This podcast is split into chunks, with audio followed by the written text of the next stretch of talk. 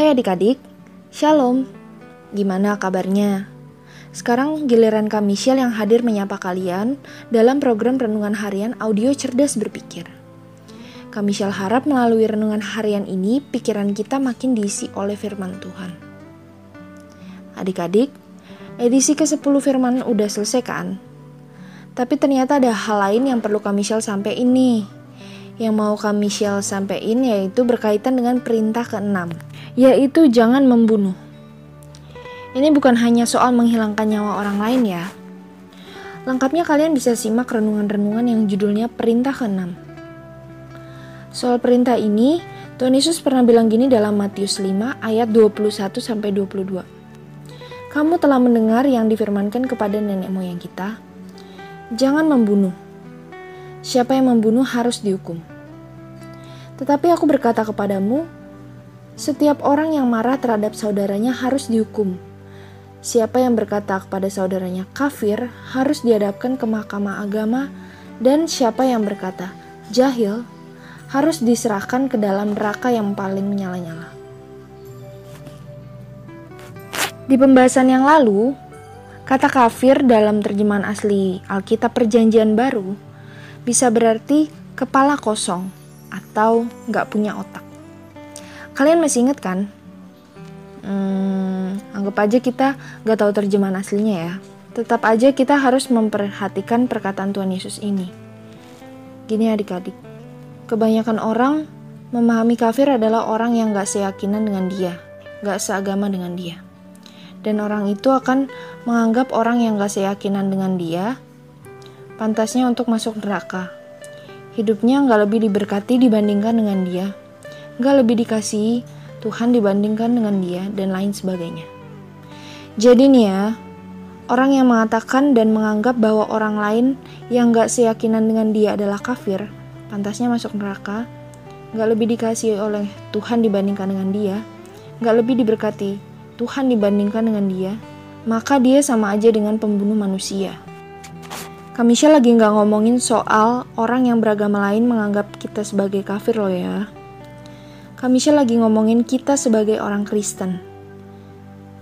Gini adik-adik, dalam iman Kristen kita percaya bahwa satu-satunya jalan keselamatan hanyalah melalui Tuhan Yesus Kristus. Di luar itu nggak ada jalan keselamatan lain. Sebagai orang Kristen, kita harus meyakini hal itu. Bukan meyakini aja sih, tapi kita harus melalui jalan itu dengan menuruti firman Tuhan. Tapi nih ya, hanya karena kita percaya bahwa jalan keselamatan hanya ada di dalam Tuhan Yesus, bukan berarti kita ngerasa berhak dan seenaknya aja berpikir dan bilang bahwa orang yang keyakinannya beda dengan kita itu pantas masuk neraka. Soal akan ke mana seseorang setelah meninggal kelak itu bukan urusan kita, itu urusan Tuhan. Urusan kita ya jalani aja sebaik-baiknya yang kita yakini. Lagian siapa kita yang berhak menentukan akan ke mana seseorang setelah dia meninggal? Dengan bersikap kayak gitu, secara nggak langsung kita sedang memfonis kebinasaan seseorang. Itu sama aja dengan membunuh. Ingat ya, Tuhan Yesus juga mati bagi mereka loh. Tuhan Yesus pernah bilang gini pada Matius 7 ayat 3. Mengapakah engkau melihat selumbar di mata saudaramu sedangkan balok di dalam matamu tidak engkau ketahui? Dan hal yang harus kita bahas, ayat tersebut gampangnya bilang gini. Ngapain sih kita urusin keyakinan orang lain dan akan ke mana dia setelah meninggal nanti? Urusin aja diri sendiri Akankah sudah berkenan kepada Tuhan saat meninggal nanti?